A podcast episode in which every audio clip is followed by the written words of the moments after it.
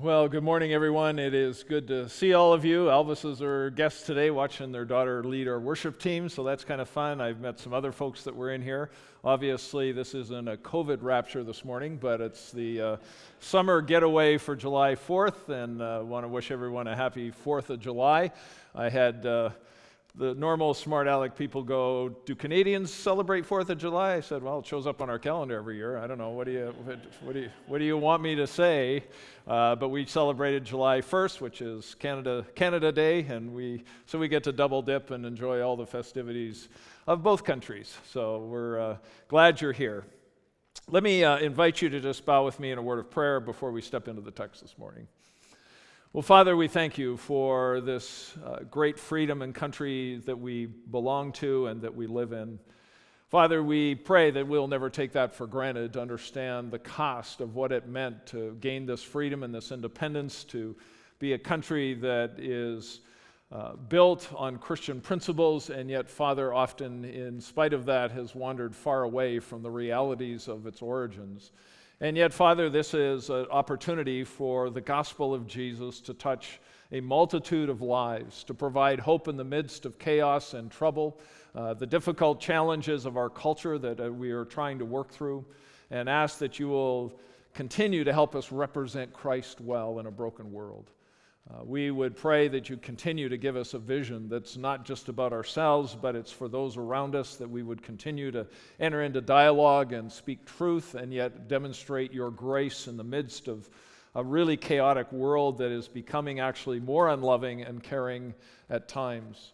We pray that as we step into your word this morning, that you will continue to challenge us in terms of our own boundaries and limitations and you, we would ask that you will help us to continue to think through these things, not just as a personal level, but also as the body of Christ.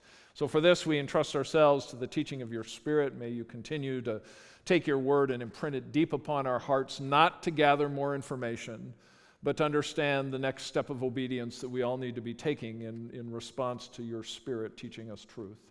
And so, for all of this, we pray and we give you thanks in Christ's name. Amen. Well, this last week, my wife and I had a chance to go where we've never gone before, and that was to uh, Philadelphia. I had some national board meetings in relationship to our network of churches, and so uh, they encouraged us to bring our wives along, and so she got to hang out with some of the wives from the board. Uh, we flew out Monday and had board meetings on Tuesday and Wednesday, but Thursday we had a chance to be on our own before we flew back, so we went to Philadelphia itself. And uh, it's, it's interesting being from the West Coast and even from here, they take Fourth of July celebration very seriously. It's a place where a lot of history uh, uh, obviously formed, and uh, it was fascinating for us. We got there early Thursday morning scheduled a walking tour of uh, Independence uh, Hall and all the regions in downtown there, and thoroughly enjoyed it. Just hearing all kinds of things about presidents and Ben Franklin and just all the ebb and flow of becoming an independent country and all that was forged out of it. You know, we, we celebrate kind of the iconic pictures and things that show that July 4th was the day of this independence. But boy, there's a struggle getting there. There was no easy journey trying to forge through and understanding what that was going to look like. And there was uh, going through some of the museum exhibits and dealing with some of the cultural tensions was enormously enlightening. Uh, in fact, not being a Canadian, uh, being reminded that Philadelphia used to be the capital of the country at one point for about 10 years was kind of like, oh, yeah, I kind of forgot about that. Um, and just things like that that was not only entertaining and enlightening, but also fascinating just to see where the origins of the country really developed. Uh, when we were out there, I. Um, uh, obviously, today is that iconic day that we celebrate this sense of uh, the Declaration of Independence and all the things that fit to it. It came 442 days after the first volleys of the American Revolution. So, just under, as it were, under a year and a half, uh, when this, the, the, the, the revolution and the struggle to find this freedom came, they signed this Declaration of Independence. What is fascinating about that is that uh, as I'm entitling our message this morning, The Christian Malaise, you may not know what that word means, but it, there's a lot of discomfort in that struggle in birthing a new country. Uh, I want to uh, direct your attention not only to Romans 13:5, where it talks about that we need to submit to authorities because not just because of judgment or the repercussions of breaking law, but also for the sake of conscience. So we spent the last three weeks looking at this idea of how conscience needs to shape the way we live under authorities, whether it's government or local authorities or even at work or in any structure that we belong to. If we're employed somewhere, we, we, we have authorities that are over us. And so the text that we want to come back to this morning takes us from Romans 13:5 to 1 Peter. We've spent a little time in there, but let me just read the text and then help us slide into this and understand that this idea of Christian malaise is uh, as real today as it ever has been. The text, starting in 1 Peter 2, starting in verse 21, says this for to this you have been called. Now, obviously, he's referencing the previous verses where he talks about enduring suffering unjustly in, as masters and slaves. And uh, if you bear up under it well, uh, without retaliating, all this kinds of things, that's pleasing to God, and there's a lot of nuances to that. But having that being said, he says, For to this you've been called, because Christ also suffered for you, leaving you an example so that you might follow in his steps. He committed no sin, neither was deceit found in his mouth. When he was reviled, he did not revile in return. When he suffered, he did not threaten, but continued entrusting himself to him who judges justly. He himself bore our sins in his body on the tree, that we might die to sin and live to righteousness. By his wounds you have been healed. For you are straying like sheep, but have now returned to the shepherd and the overseer of your souls. You know, I ought to, first of all, define the idea of malaise because it's probably not common table talk discussion for most of us. Um, malaise is really this idea of feeling generally body discomfort, fatigue, or unpleasantness, often the onset of illness. So, as we've gone through our last year of COVID, uh, everybody experienced that in different ways.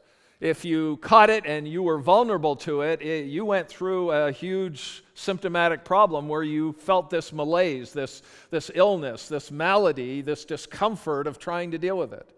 Others didn't even catch it at all. Others would have been carriers of it and had it, but it didn't affect them in the least. They didn't, didn't even sneeze differently than what they were doing before. So there was literally no impact. But the whole COVID thing created this whole malaise, this uncomfortableness, this, this discord, this struggle to figure out how we're supposed to act around one another. Uh, with all the, the, the, the, struggle, one of the places that affected the most is the church. And, and as we look at the way the church responded to this, it created this malaise, this sense of uncomfortableness with everyone. And the reason for it is that it really pushed the church to a breaking point in terms of its unity. We had people falling on different sides of issues and worldviews, trying to figure out how we should respond and what does it mean to live by faith and what does it mean to care for one another. And there are some churches that handled it very poorly. It literally divided churches and destroyed the fabric of fellowship and what it means to be uh, brothers and sisters in Christ. And some churches just literally split over things that were related to it. Our culture hasn't helped us at all. There's been a tug of war between political posturing at one end and personal narcissism at the other. Uh, many churches didn't survive, but we've had this malaise, this, this malady that's hanging over our head for months, and now we are coming out of it, and so now we're friends again uh, for the most part. But, it, but the, the, the danger is how do we handle things like that? And I'm going to suggest to you this morning that something like COVID isn't the worst thing that we can face when it comes to Christian malaise or maladies. And the way we handle this tells us a lot more about what we believe in God than what we do in believing about ourselves. And it can leave us feeling uncomfortable because we may look back and regret some things that we've said and done over the last year and a half and, and need to do some reconciliation in terms of our own lives. But this idea of malaise is almost an ambiguous feeling of mental or moral depression. And we struggled with that over this last year. Christian or not, there's many Christians that lived in high levels of anxiety and others who almost seemed indifferent to the whole thing. Some were very condescending, some were very compassionate. As we begin to work through it, there's terms like disorder and dissatisfaction and discontentedness that fit a, a, a, a synonym of what we're talking about. The reason I, I mention that is because the passage we're talking about, I believe, creates a spiritual malaise for us. And it's centered on the model of Christ and what he has done for us. And I think that when we begin to look at this, we need to understand at least some of the factors of why we in this culture, in this era, have often a spiritual malaise, a discomfort of what it means to live out the Christian life in the culture that we do. We're afraid of repercussions. We're afraid of what people think. We're afraid of the conflict that continues to surface in our culture over all these different issues of equality and, and identity and everything else. And unless we understand our, our relationship with God in very un, uh, rooted terms, then we're going to struggle even more. But let me point out a couple of things of why I think we struggle with this malaise in our culture. The first one goes back to the Old Testament, and I haven't usually said too much about this, but I believe this is one of the reasons we struggle and have this malaise, this discomfort and disorder. The problem is that there's many Christians who look at Old Testament promises and automatically lob them into the New Testament, and these are the same thing for us.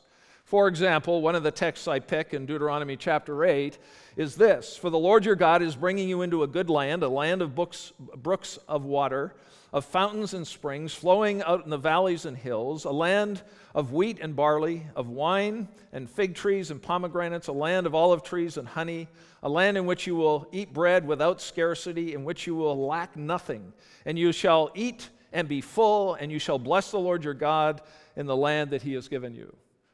And, and, so, what we do is we'll look at a promise like that, and because our roots are grounded in Christian idealism and ideology and principles, we kind of go, well, then we should be able to experience the same thing they did in the Old Testament. It, we see ourselves as a Christian version of the Old Testament covenant with, that God had with the Jews, and, and we think that if we do the right things, whether we think of it personally or corporately, if I just do the right kinds of things, bad stuff won't happen to us. Now, there's a lot of Christians who think that way, even if they're not willing to admit it, because I have these conversations with people all the time. Something difficult happens, and the first question out of most people's mouths is, Why would God allow this to happen to me? Now, it's a fair question, but oftentimes it's grounded in this reality that we sort of assume that if I do everything right, like God said to Israel in the Old Testament, then we won't experience problems. He'll protect us, He'll make sure that we're safe, we'll flourish, we'll be rich, we'll have all this abundance of things. God will keep our enemies at bay, and we won't have to worry about anything. And I think one of the problems we run into is that we import and download the, the, the, automatically the truths of the Old Testament, and we think they automatically apply to us. So we think the idea of American Christianity, the pursuit of life and liberty and happiness, ought to be this, what it looks like in the Old Testament. And so we set ourselves up that God is here to simply protect our way of life, and it needs to be filled where we're lacking nothing. We have an abundance of riches and wealth, and we can live securely and, and frankly be very narcissistic about it. That God is there to serve us. These are His promises. And so when that gets threatened, then we start rising up to protect God's kingdom work because we think that's how He's blessed us. Now, we can debate that all day. God has richly blessed America. But you can also see that that freedom is also corrupting America. Because everybody has the right, as it were, to do whatever's right in their own eyes, and we are now crumbling to accommodate everybody, well, almost everybody.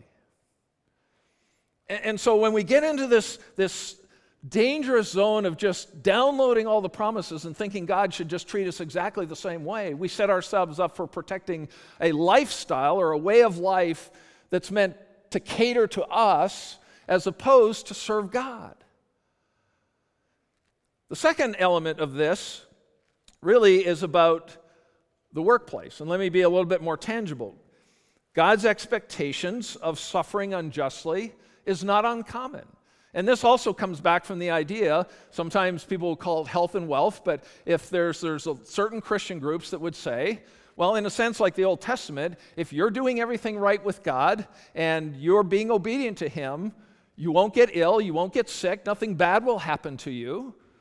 And, and you, if you don't, then you simply lack the faith. And, and yet, when I read the New Testament, I don't see God saying, we're, we're going to build this big, massive kingdom, at least till Christ comes back, unless you're all millennial in other forms where you think it's already here. And then, then the idea is that the Christians got to take over the world again and rebuild a Christian culture. So your theology makes a huge difference in this. But when, he, when we look through 1 Peter 2, starting at verse 13, we saw the context in which this verse that I read for you about Christ's model, this is the context that it was addressing. 1 Peter chapter 2, 13 through 17 was submitting to your governing authorities. Those who are rulers over the land in which you live. There's local authorities that are part of that as well. In 1 Peter 2:18 he talks about servant be submissive to your masters, which for us I believe analogically would translate into the workplace that when you get hired by a company and you don't own it, then you are working for someone else and you're under their authority in terms of how things get done. And when you, as you choose to live there, you're saying, I'm going to abide by the rules here. Although we've talked about there's times when our values, uh, uh, if they match God's values, means there's, we may not do everything that's been told of us, and we may suffer for it unjustly. And right in the middle of this, then he gives this text that we're looking at today in 1 Peter 2 21 through 25 to saying, listen, the reason why at times we put up with unjust treatment and we've been treated unfairly and we're to live with it is because of the example of Christ. And, and I would challenge us, even though there are many horrific things that take place, moral inhumanities at the hand of, of evil people. That what Christ went through bottles up enough evil and moral injustice for a lifetime. Now, just so you have the, the context, when he hits 1 Peter 3, he's also going to talk about this idea of marriage. So he talks about wives, be submissive to your husbands. And then when he gets around to verse 7, he talks about husbands, I believe, submit to Christ in fulfilling your headship in relationship to your wife. So, this text that Jesus is the model for falls in the context of submitting to governing authorities, to the workplace, and to marriage and family. Now, there are boundaries to those discussions, but often what we're going to talk about is this malaise of living under other people's authority, the malaise of, of being treated unfairly in that, is sometimes the thing we're the least tolerant of. That, that we're not going to put up with this because, on the one hand, this is not this, this is my freedoms and right to protect myself, and so be it. But we don't handle, like often Christians in other parts of the world, being handled unjustly as well as they do. We get pretty fired up if we get discriminated about, if we get handled unjustly and unfairly, that there's any kind of prejudice or discrimination, it, it can be really a tipping point for us. And so, as we begin to think through that, the, the, the elements of this come down to two things that we see in Jesus' life. And I want to walk through those in a minute. God's example of suffering unjustly is the exceptional demonstration of what Christ did. And I want you to just note, if you go back to that text, 1 Peter 2 21 through 23, I want you to first note all the things he didn't do. Now, I really hated even bringing this up because, like, this is kind of like self condemnation in spades when you do this. But I want you to notice there's four things that Jesus does not do in this text. Now remember the context. Don't, this isn't just page on it. Remember, he got spit on and he got a thorn of crowns drilled on him. He was put through kangaroo courts. His own men abandoned him. Peter denied him three times. He was hit by reeds and, and spit on and smacked and mocked and ridiculed and abused. He was dragged out and crucified on a cross. And here's four things that Jesus never did in that process. The first thing it says is he never committed sin. I tell you, if people treated me like that, I'd be probably coming up swinging and taking anybody on if they got this abusive. And before you feel too proud of yourself, I bet you you would too. The second thing is that there was no deceit in his mouth. It's interesting that when Jesus was physically helpless to do anything, so to speak, from a human perspective, what's the first thing we do? We start shooting our mouths off. We start name calling and ridiculing and condemning and cursing. It's easy for, I mean, just think you drive down the road and someone cuts you off in front of you. What do you do? Well, you, you can either ram them off the road with your car, but most of us are smart enough not to do that. But what do we do? We mouth off. There goes another idiot cutting me off. Get out of the way. We have this whole conversation with ourselves, and hopefully, God's not listening. and it's a really good thing they're not listening because what they'll do is road they'll hit the brakes and they'll take you on.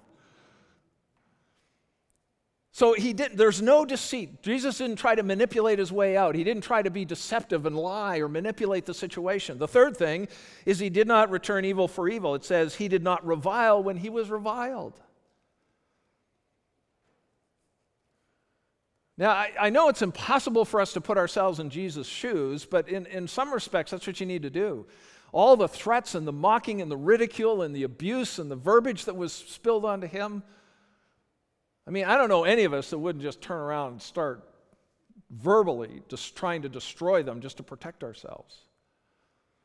And Jesus actually had the ability to call a legion of angels and decimate the whole thing and bring it to an abrupt end, and he chose not to do that.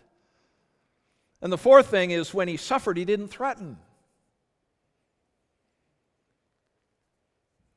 You know, I, I love watching kids grow up in families because when one gets the advantage over the other, the other one's like, we're going to war. We're going to win this. I'm going to destroy you.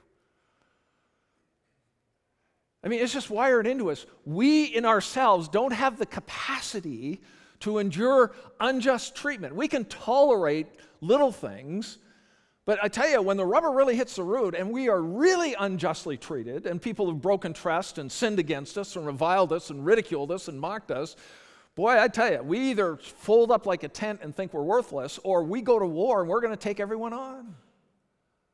And we have the ability to justify both. But, uh, but Christ's example is remarkable, and this what creates the malaise for us. We're kind of like, what, Jesus is telling us that we ought to uh, endure this kind of stuff? That's not the American way. We take them to court and we put them in their place.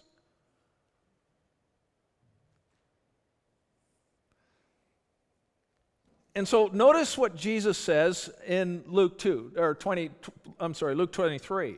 And I just this puts a capstone on how Jesus acted under this kind of abuse. Two others who were criminals were led away to be put to death with Jesus, and when they came to the place that is called the skull, there they crucified him and the criminals, one on his right and one on his left, and this is Jesus' response. Father, forgive them, they don't know what they're doing. Are you kidding me?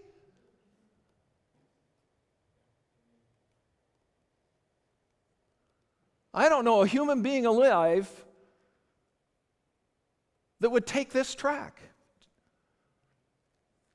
Jesus obviously didn't have some identity issues. He knew exactly who he was, he, he knew who God his Father was, and he understood God's purpose. And he put up with all this garbage.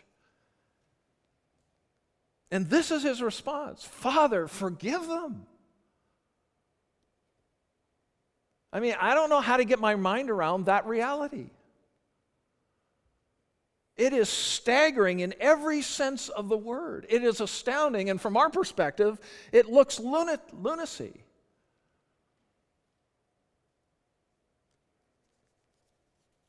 And Christ is exceptional because, one, he was doing it for you and I. That's what the text, he wasn't doing it for himself. He wasn't just trying to prove something of his own abilities and his endurance and his resilience and how tough he was. He was doing it for you and me. It's really hard to be a narcissist and endure suffering. It's really hard to be a narcissist where the only person you really, really care about when it gets down to core values is yourself and endure suffering because I'm not putting up with this. I care way more about my, my comfort, my ability, my happiness, my joy, my, my success to put up with unfair treatment. It just, it's never going to happen. And unfortunately, you'll run into Christians who will do this that, that They're never going to tolerate unjust suffering because they're way too important to themselves. But this is the challenge that he gives to us. And so let me highlight three things about what Christ does here on the positive sense so that we can see it. First of all, he is, we are told that he's our example. He suffered for us, not himself, and, he, and we are to follow his example. Now, just so you don't lose the context, if this applies anywhere, it applies in submitting to governing authorities, and it applies to the workplace, and it applies in marriage, if 1 Peter 3 1 through 7, and it also believes, belongs to the community if we keep extending the context. But this is the specific context that he's forged this in. Now, it doesn't mean it doesn't apply to other situations, but he is our example, not what other people do, not how the bosses behave, not how the it's following Christ. He's the example of how we are to put up with that. He is also what I'm calling our enlightenment. We are to walk in his footsteps and imitate him. Our focus needs to be on not on our circumstances, but on Christ. It's like Peter walking out on the water. As long as he kept his eyes on Jesus, he was fine. As soon as he started looking at the storm, he sunk like a 20 pound rock. Well, 200 pound rock, sorry. And so he becomes this enlightenment that Christ endured horrific evil, horrific moral evil, and abuse. Now, you and I, just so we, we can't deal with all of it, there's no way I think that God's just saying, we're supposed to put up with every horrific evil and live with it. So, unfortunately, we got marriages where there's massive abuse and we don't do anything because we're just supposed to endure it. That's nonsense. But the, but the reality is, is that in most of our experiences, we're not going to be treated like Jesus was.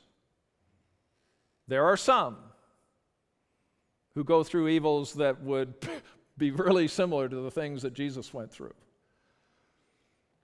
But the one thing I want you to notice is he is our empowerment. He kept on entrusting himself to him who judges righteously. And this is kind of the crux of the message. I could probably turn this into three or four weeks if I wanted to, but fortunately, we're just going to deal with it here this morning and we'll just have to live with it. But what do I mean by that? Well, Jesus kept on entrusting himself to him who judges righteously when he was suffering unjustly. The idea of entrusting something to someone is to hand over to or to convey something to someone, particularly a right or an authority. So when Jesus is going through this suffering, it tells us that he entrusted himself to his heavenly Father. What does that mean? Well, he's acknowledging who God is and God's purpose, and he recognizes that. But he's saying, listen, I'm getting treated by all these people in this horrific ways. God the Father, I'm going to trust that someday you will deal with all this in a perfectly righteous way in your perfect timing. See, Jesus didn't have to control the situation or fight back because, one, he knew this was part of God's purpose for you and I to have any kind of hope at all. But the reality is, is that he's saying, Lord, I'm not going to try to deal with this myself. I'm going to trust that you will deal with this ultimately in a perfect way. You see where the malaise starts to come in for us? See, when we get treated unjustly and unfairly, we're going to deal with it because we're no pushover. We're not going to we're going to live by the theology of the doormat where we're going to let people trample on us. There's no way. We're going to stand up and fight and we're going to tell people where we're coming from and where they can go. But I want to challenge you that our ability to endure any kind of unjust suffering is directly related to our willingness to keep on entrusting ourselves to our Heavenly Father. You show me a Christian who cannot entrust to God their circumstances and their life path where they're at, especially when it comes to unjust suffering, I'll show you a person who, who basically believes, God, I don't think you can handle this. I don't think you can deal with this properly, so I'm going to do it.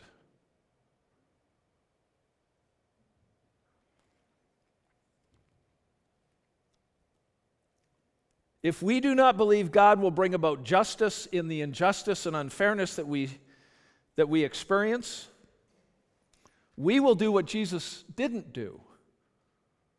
What we'll do is we'll make threats when they threaten us, or because they've sinned against us, that gives me permission to sin against them. If they make statements to me, I'll turn around and revile them, and I'll put them in their place and show them who's boss. If I suffer at their hand, I'll make threats. I'll get even with you.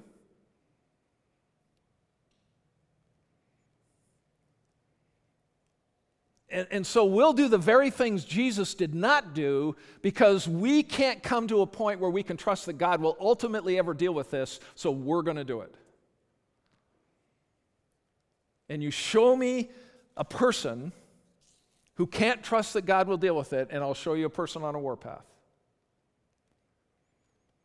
Now, the other one is God's encouragement to us when we're suffering unjustly is that Jesus kept entrusting himself to him who judges righteously. Is this why I read the Luke passage? Is because Jesus, even in the midst of being crucified, came up with a statement that wasn't just for the presses. He said, Father, forgive them. They have no idea what they're doing. And you and I would send back and say, That's the stupidest comment in the world. They know exactly what they're doing. But Jesus looks at humanity differently than we do. We think people are smart enough to be able to figure out this morality by themselves. And when you exclude God from the process, Christians can't even figure out the right things to do.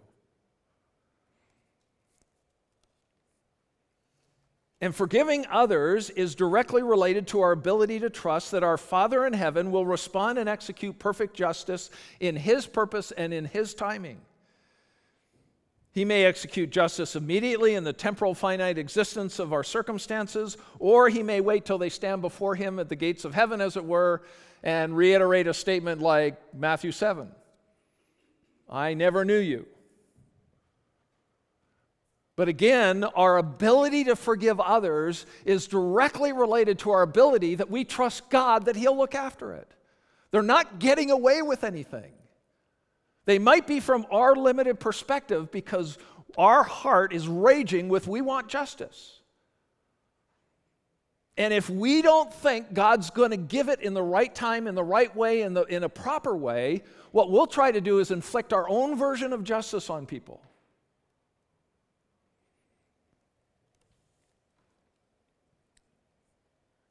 And a person who can't trust God is a person who absolutely will not forgive the people around them.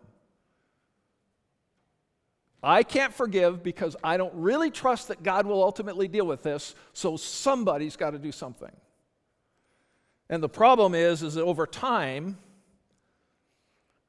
it just turns in to a corrosive spirit and bitterness.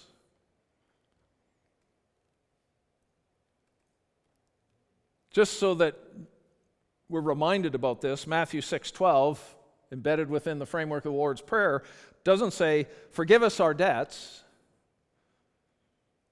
It says, Forgive us our debts as we have forgiven our debtors.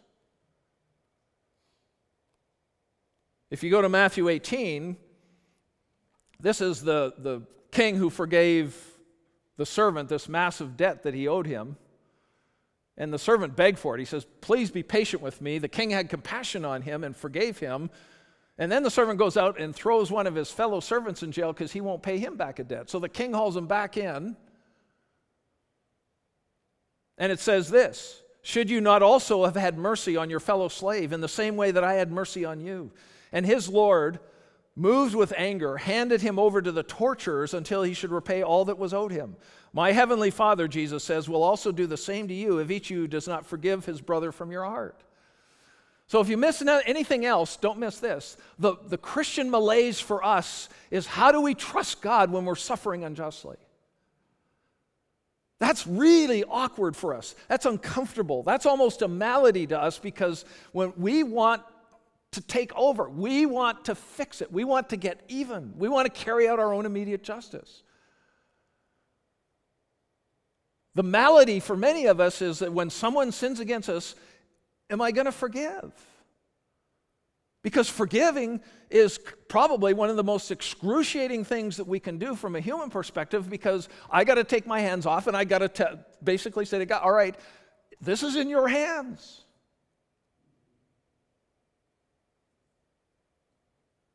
And that's our that's our Christian malaise. That I don't think COVID holds a candle to those two issues. Because that's what will make us more uncomfortable. One of the biggest challenges in the Christian life is this Am I willing to endure when I'm treated unjustly? And can I forgive like Jesus did hanging on a cross? There's no way we're going to say they don't know what they're doing. That's just, uh, that's just flat out beyond our ability, I think. And so it, it becomes this really uncomfortable, almost debilitating kind of emotional feeling and spiritual struggle that we have is how do I deal with life when I get treated badly by others? And even if it goes beyond that to the point where people sin against us, can I really entrust my life and circumstances to God to the point where I can forgive? 1 Peter 2 goes on to explain more the reason why for this. He himself bore our sins in, the body on the, in his body on the tree, that we might die to sin and live to righteousness. See, he, he reminds them immediately as much as you have a problem with your boss or the government, you got to remember that Christ died for your stuff. And he immediately, in a sense, reminds them of the gospel. God, the gospel isn't just to get into heaven and then I'm on my own to figure it out. The gospel is something critical for us every single day of our Christian lives. Because I always need to be reminded that my best effort, my best performance, my greatest goodness on my own will still land me in a Christless eternity in hell before a holy and perfect God. And before I go to war with the people around me, I got to remember that Christ first forgave me, even though from a human perspective, it's like, well, I don't do stuff like that.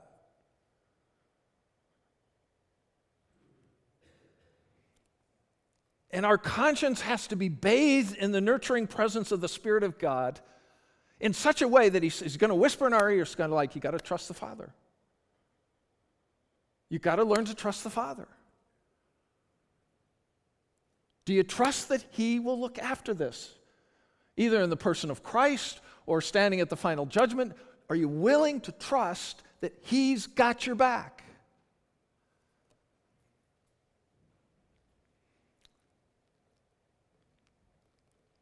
Because God wants us to live according to the righteousness that Christ modeled in his example when he suffered unjustly.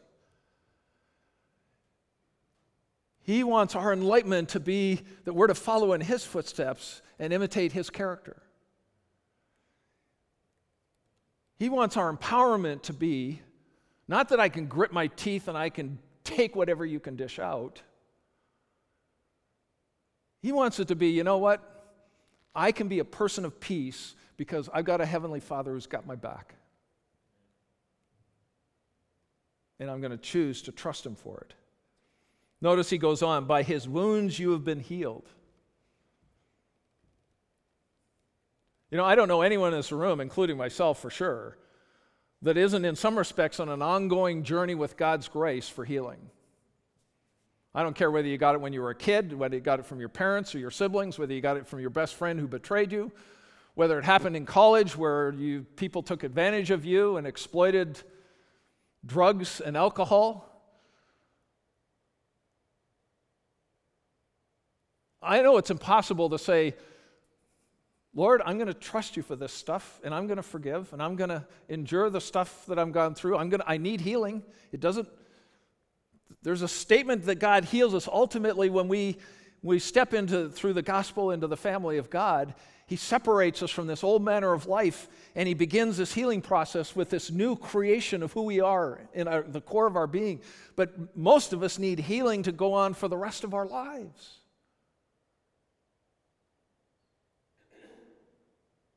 Because by his wounds we are healed because people have given us wounds that we can't heal on our own, and time won't fix them.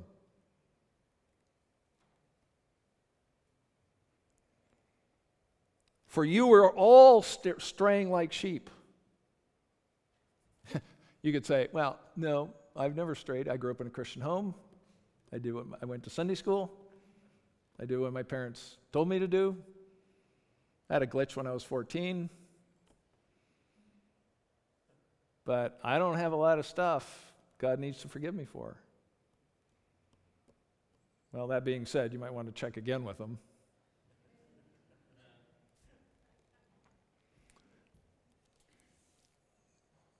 Bad stuff can happen to us.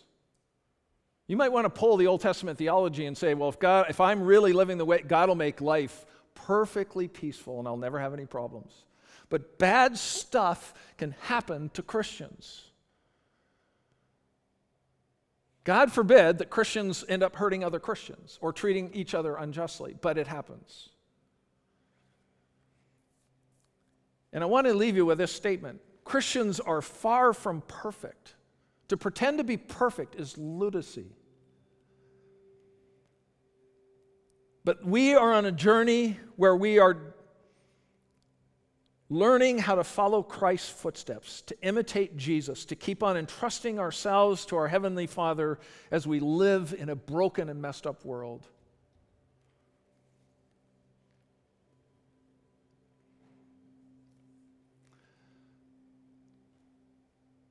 Do you know that kind of God?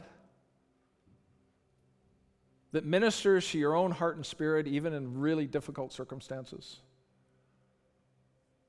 You know, if you need something to do to sort of spin the validity of this, go home and read Job or Ecclesiastes.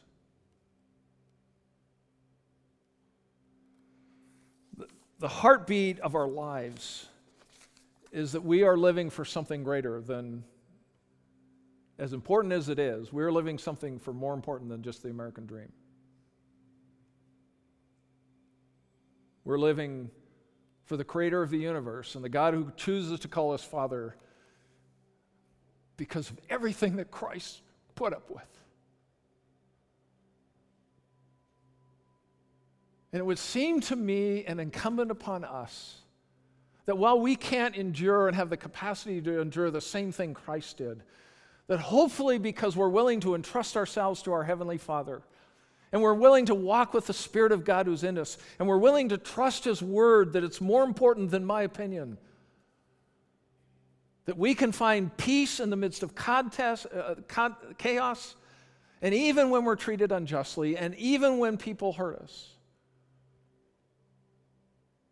we can find peace with our Heavenly Father.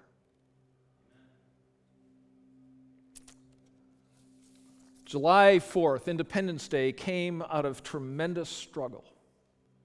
It came out of war. It came out of conflict and disagreement.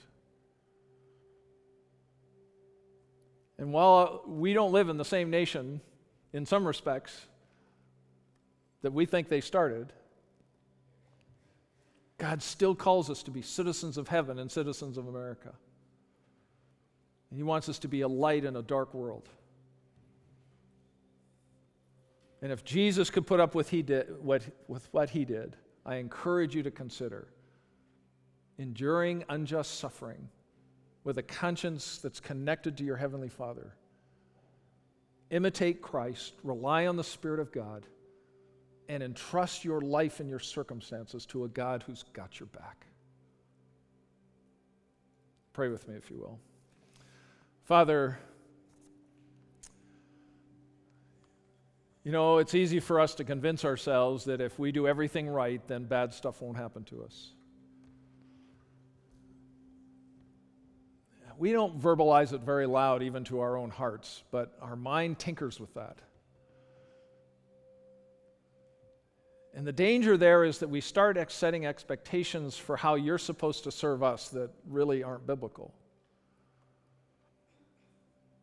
And it teaches us at times that you need to trust us rather than we need to entrust ourselves to you. Father, I know that we're all broken in lots of different ways. And we have lots of circumstances and people to blame for how we got to where we're at, including ourselves and the choices that sometimes we've made. But I pray that we will learn to imitate Jesus to be empowered by the fact that we can entrust our lives to you and you're not ignorant of what we're going through. And help our walk in daily life, even through the pain and the circumstances, reflect that we really do trust you. That you have our back and you will deal with all unrighteousness and evil perfectly, righteously, and because of your Son. We thank you for the hope that you give us, even in a broken world. Help us to live in a way that reflects that kind of faith. And for this we pray in Christ's name.